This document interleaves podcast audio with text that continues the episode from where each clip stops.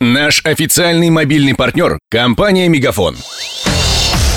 Патруль радио Ростова. На улицах города. Слушай прямо сейчас.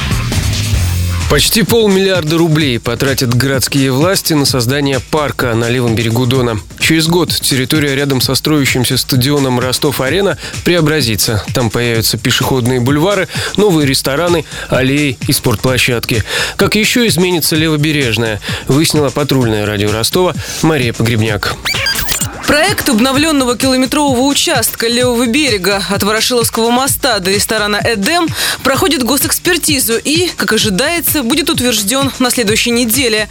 Этот участок разделят на зоны с велодорожками, парками и площадками. От реки до улицы Левобережной протянутся три прогулочных бульвара. Подробности. Вдоль пляжа будет вымощенная цветной плиткой 20-метровая аллея с клумбами, лавочками и деревьями, ивами и тополями без пуха. Сразу за бульваром разместят с десяток волейбольных и баскетбольных площадок и небольшое футбольное поле. В свою очередь за ним, рядом с ресторанами, еще одна пешеходная аллея со съездами для инвалидов-колясочников и полосой со специальным покрытием для слепых. Пятиметровую велодорожку протянут между кафе и улицей Левобережной. Проезжую часть отделят перилами. На всем километровом новом участке, где будет возможность, высадят газон и кустарники. Рядом со стадионом Ростов-Арена, он, напомню, расположится вблизи Грибного канала, обустроят так называемую парадную зону. К стадиону будут вести три широкие аллеи с клумбами по обеим сторонам.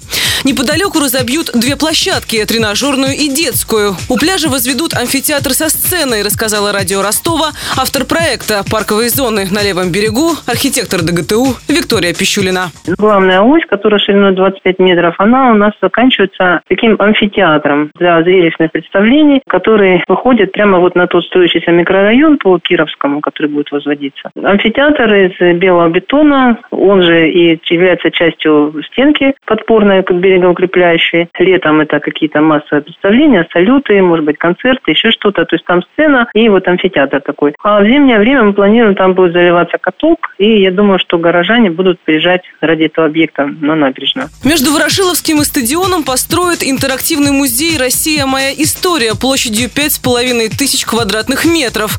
Похожий уже действует в Москве на ВДНХ. Там нет привычных экспозиций под стеклом. Все выставки полностью мультимедийные с голограммами, сенсорными экранами, видеопанелями и проекционным куполом.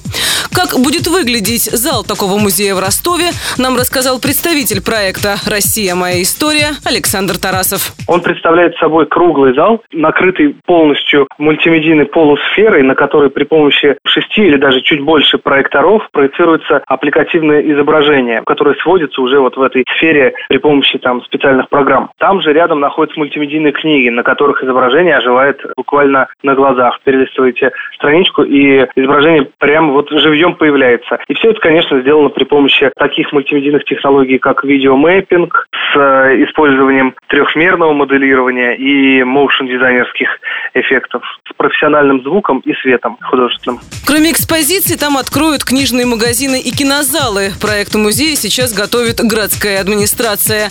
На его воплощение в жизнь требуется около 350 миллионов рублей. Часть суммы выделит областной бюджет. В планах городских властей также продлить набережную на левом берегу до 45-й линии, а к чемпионату мира по футболу фасады всех зданий и заборы оформить в европейском стиле. Над сюжетом работали Денис Малышев, Мария Погребняк, Даниил Калинин и Александр Попов. Патруль радио Ростова. На улицах города. Прямо сейчас. Телефон горячей линии 220 0220. Наш официальный мобильный партнер – компания «Мегафон». Сегодня вы не ответили на три сделки и пропустили шесть входящих клиентов. Пожалуйста, оставайтесь на связи, даже если вы покинули офис и даже если у вас нет офиса. Не упускайте свои бизнес-возможности. Подключите услугу «Виртуальная АТС» и получайте прибыль с каждым входящим. Мегафон. Бизнес по-настоящему. Подробнее на b2b.мегафон.ру